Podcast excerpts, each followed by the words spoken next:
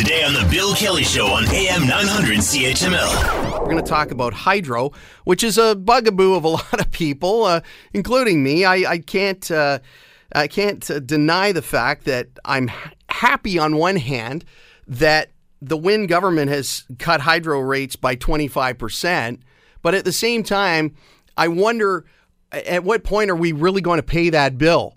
It just seems that it's a you know, a bit of an election ploy.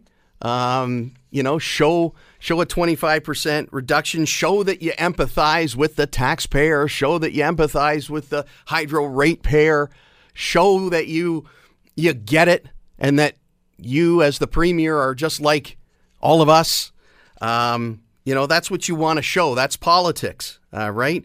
But uh, you know, we're talking about a, a bill that, according to uh, one uh, legislative watchdog, says will top 21 billion over the next three decades. That's the cost of this 25% cut, and somebody's going to have to pay that bill at some point. And do you want to drop back 10 and punt it down to your grandchildren and others? My goodness, it's a complicated kind of scenario. And joining us on the line to talk about it is our friend Tom Adams, independent energy and environment consultant. Tom, nice to have you back on the program. Just great, Jamie. Thanks very much. Kathleen Wynne, our premier in Ontario, is uh, defending her government's decision uh, to cut hydro rates by 25%, saying the costs highlighted in the uh, Financial Accountability Officer's uh, report uh, were just what people uh, were paying for before the cut. She's she doesn't uh, quite see it as something that's being kicked down the road for other people to pay. Give us your take on that. Well, you know, some of this is just blatantly obvious, right? If you're taking your monthly uh, uh, rent cost and putting it onto your credit card bill, you're uh, rolling over minimum monthly balance you're going to end up uh, uh, paying a lot more for your housing. And that's just what the government's electricity plan is. Um, uh, it, it, it's just unbelievably careless to um, uh, put the, the the cost of today's electricity onto future customers. There's just absolutely no justification for it. The government really doesn't have a plan. Um, uh, so we've got the financial accountability officer saying that you know deficit financing electricity is not a good idea. We've also got the auditor general saying that the, the the government's accounting for all of this by creating a phony asset, claiming that these costs are all recoverable in future, is just nonsense.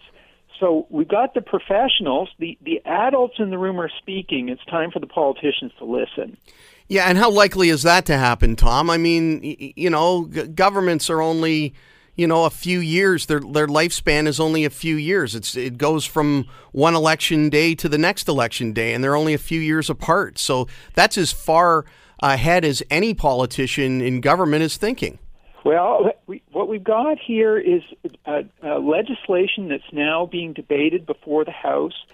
Um, uh, there, there have to be members of the Liberal caucus uh, uh, that that are you know are just uh, uh maybe a little better at adding two plus two than than than the premier and the finance minister, but that can put some pressure on on the government to withdraw this just careless uh, uh, legislative nonsense that they've put forward here. They don't have a plan. They what what's happened look, history has caught up with with this government. They've made a lot of careless decisions over the course of of, of the you know last 14, 15 years. These things have all kind of come forward. They have accumulated. Um, the power bill is revealing the extent of the gross negligence that's gone down there at Queens Park. Um, uh, but rather than kind of admit to the mistakes and and and and and come up with a plan that addresses the underlying factors that are driving up power rates, instead they're playing this kind of game of of uh, financial flim flam uh, of uh, deficit financing electricity costs. Want to hear more? Download the podcast on iTunes or Google Play and listen to The Bill Kelly Show weekdays from 9 to noon on AM 900 CHML.